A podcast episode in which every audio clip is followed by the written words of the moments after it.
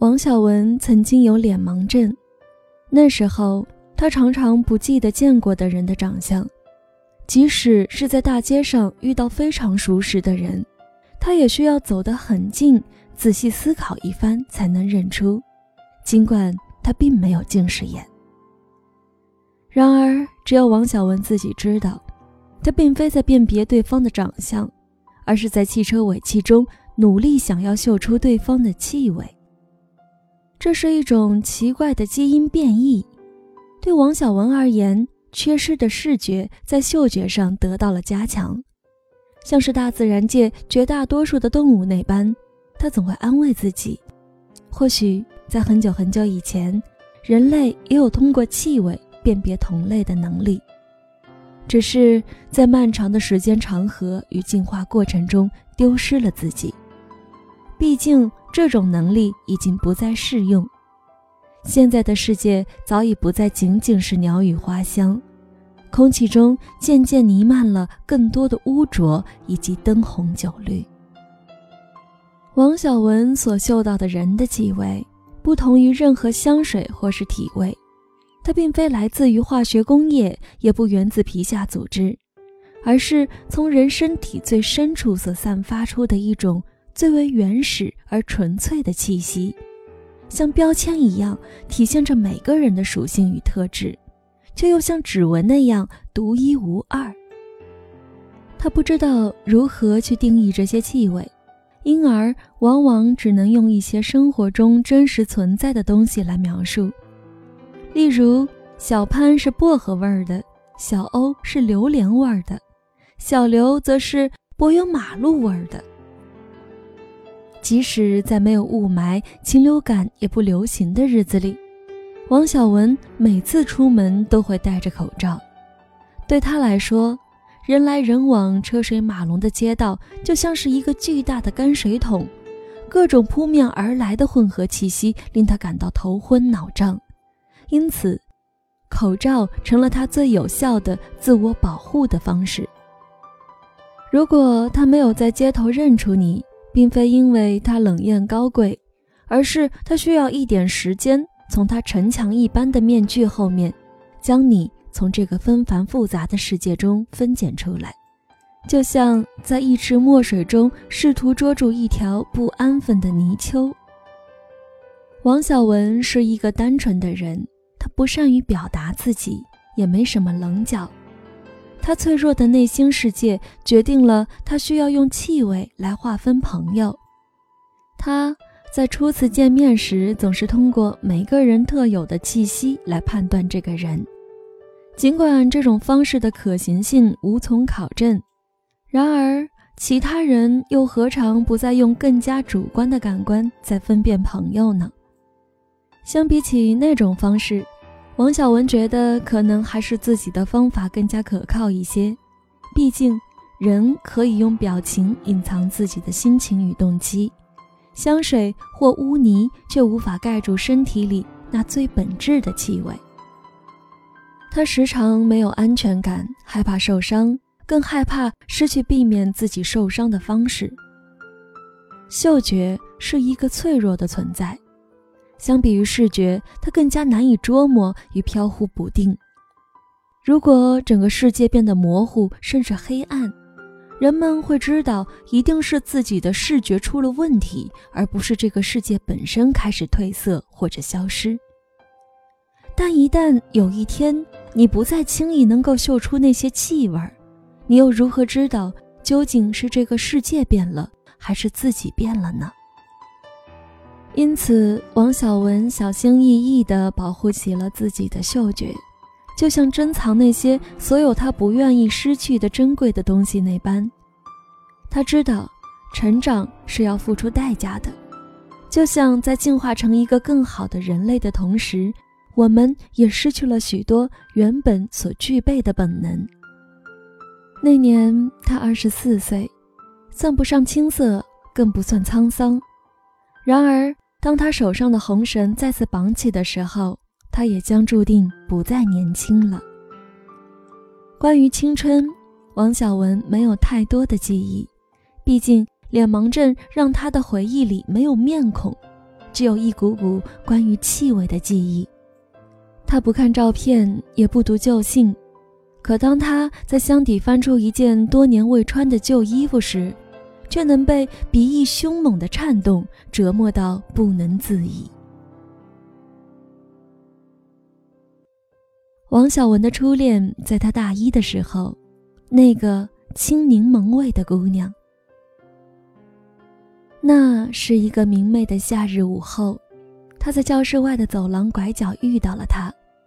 与其说是偶然相遇，不如说是她的味道闯进了他的脑海。那是属于他青春岁月最初的悸动。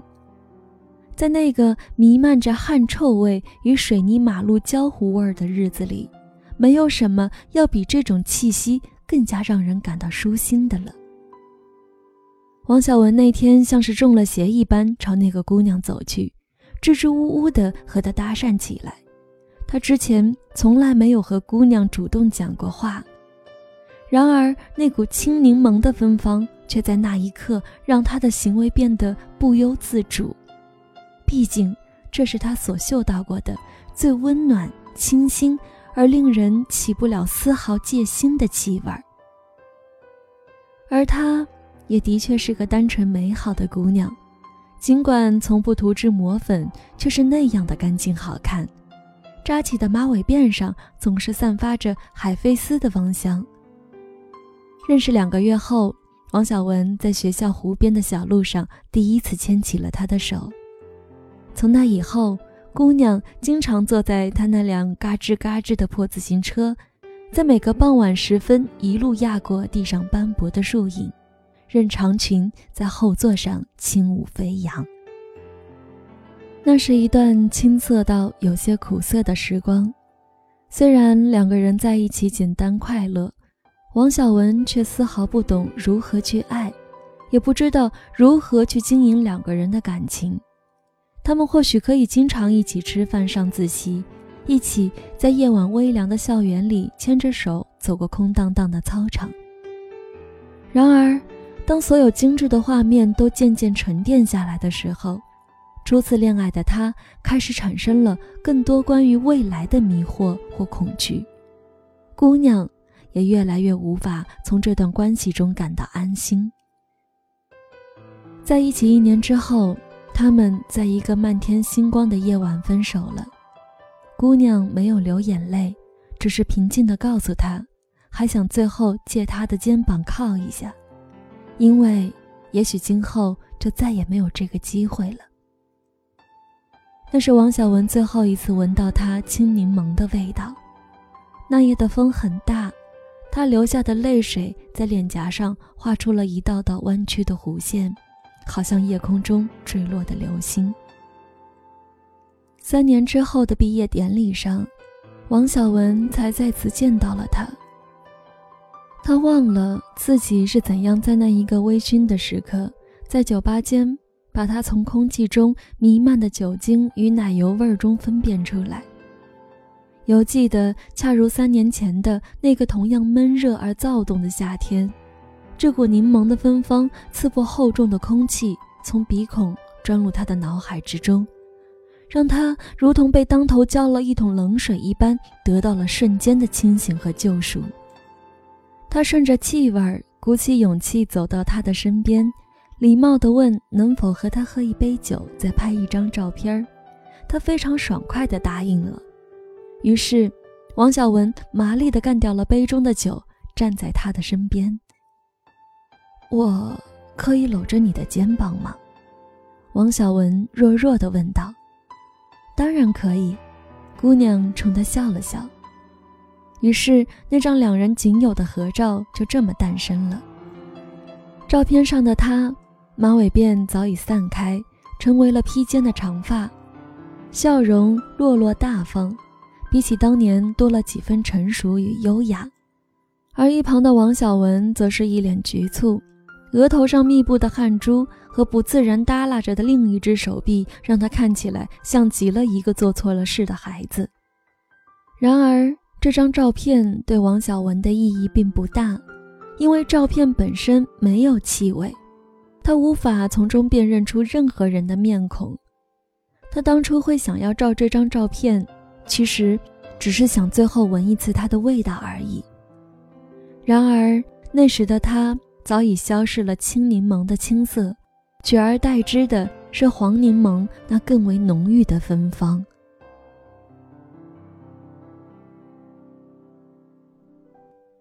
在和初恋分手后的那段时间里，王小文遇到过一个烟草味儿的姑娘。那时的王小文经常晚上到酒吧去喝个烂醉，再被室友拖尸体一般拖回宿舍。那个姑娘每天都坐在王小文的旁边，盯着不省人事的他。可王小文却一直没有正儿八经的见过这个姑娘，只是在自己每每意识模糊的时候，会莫名嗅到一股浓烈的烟草味儿。在后半夜酒醒的时候。王小文时常会坐在走廊上回忆起这股气味儿。其实酒吧里总是弥漫着呛人的烟味儿的，但那个姑娘的味道却是如此的特别，像是尚未燃烧过的卷烟丝，散发着一股诱人却危险的气息。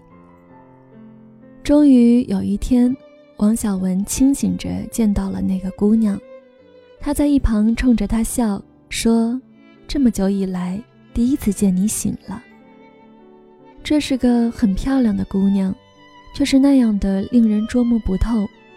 正如她骨子里的那股烟草味儿，没有人能想象她燃烧之后将会产生的化学反应。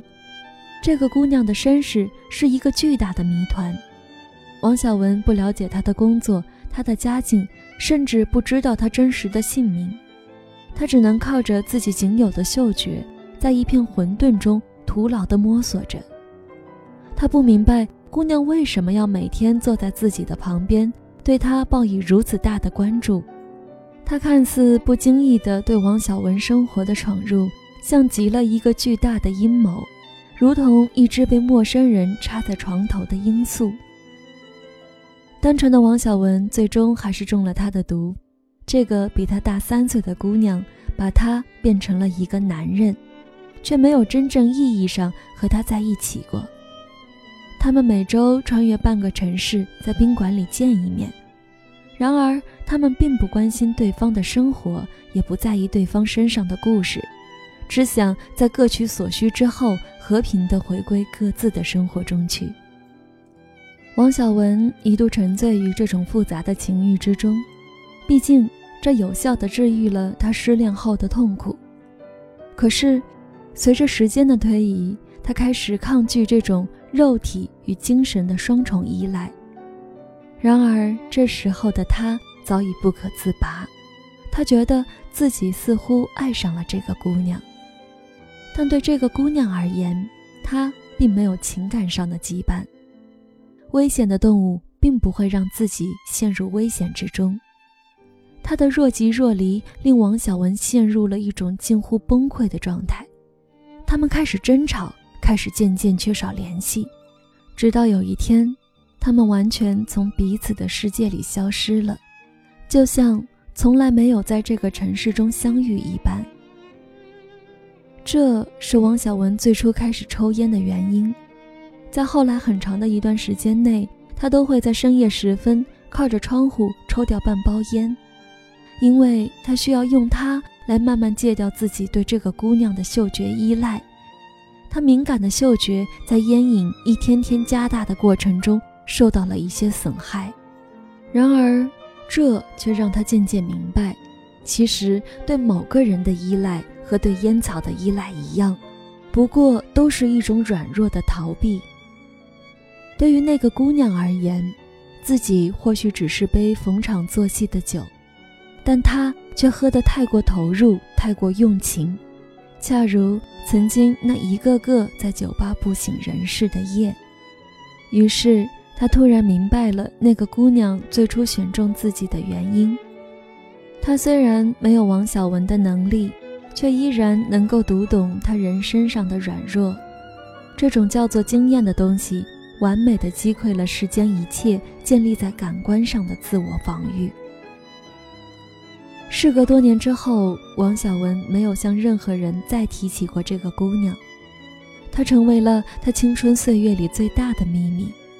事实上，王小文也早已忘却了她的相貌，只有在点起一支烟的时候，才能偶尔在氤氲里看到那一张模糊的脸。毕业之后的王小文丢下了过往，独自来到另一个城市工作。因为穷，他只能住在离公司很远的郊区，在那里的大学城附近租了一个十几平米的小黑屋。也就在那里，他遇到了那个水果酸奶味儿的姑娘。这是一股冰凉里泛着微微酸楚的甜味，复杂到令人捉摸不透。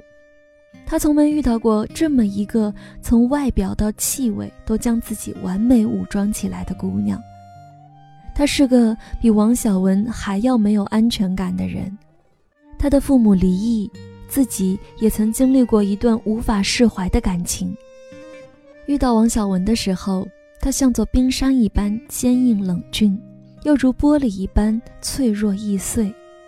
那是王小文第一次丢下自己的嗅觉，尝试用心去接纳一个人，尽管他自己也很害怕受伤，然而。他想到又融化这个秀起来如此弱小的姑娘的愿望，强过了其他一切本能的恐惧。他们在一起后，两个人共同住在那个小黑屋里，伴随着彼此度过了很多艰苦却又欢乐的岁月。在不上班的时候，他俩经常到附近吃便宜的小吃，到超市买一些简单的零食，然后在半夜一起躲在被窝里看一部老电影。为了让女朋友开心，王小文经常用一些零钱去街边的娃娃机里抓几只公仔。时间一长，公仔逐渐堆满了床头。而他生日的时候，女朋友送了他最喜欢玩的魔方，还亲手给他刻了一个橡皮图章。尽管在那个过程中还不小心弄破了自己的手，让王小文心疼不已。这些简单到甚至有些简陋的日子。让王小文对幸福有了最初的概念，他也感受到了姑娘那颗长久以来封闭的内心，似乎渐渐开了一道缝，透了些许的阳光。王小文相信，只要他努力，他终有一天一定会搬出这个小黑屋，让姑娘过上更好的日子。这一次，王小文从来没有如此强烈的发自内心想要给姑娘一个承诺。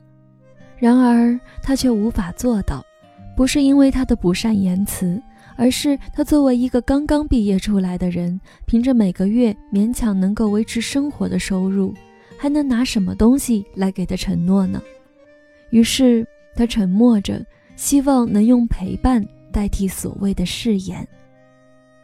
但是突然有一天，姑娘的家里人让她回去相亲，对象是一个本地的富二代。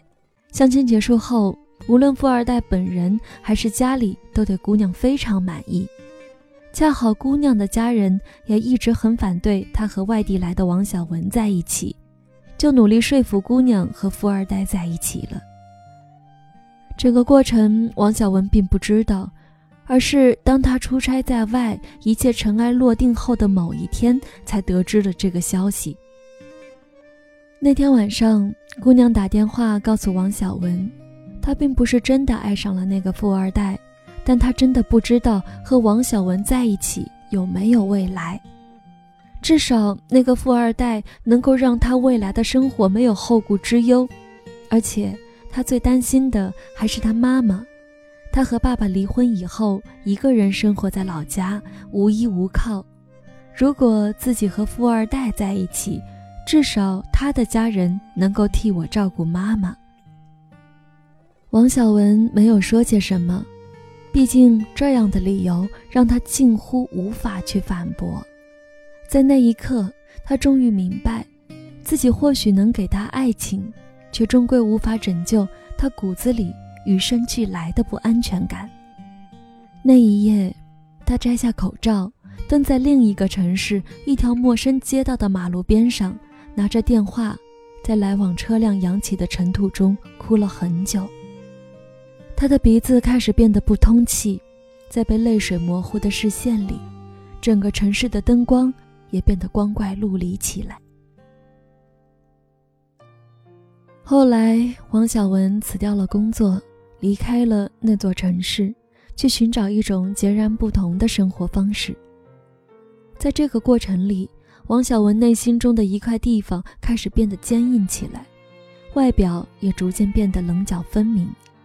他的鼻翼不再敏感，原本的嗅觉本能也渐渐丧失，但他学会了察言观色，学会了听别人每一句话中隐藏的深意。他明白自己不再需要依赖嗅觉去小心翼翼地分拣陌生人，毕竟他已经不再那么容易受伤。那时的他时常会想，或许。这正是人类之所以需要进化成这个样子的原因吧。嗅出一个人的气味，在这个现实而残酷的世界，并没有什么作用。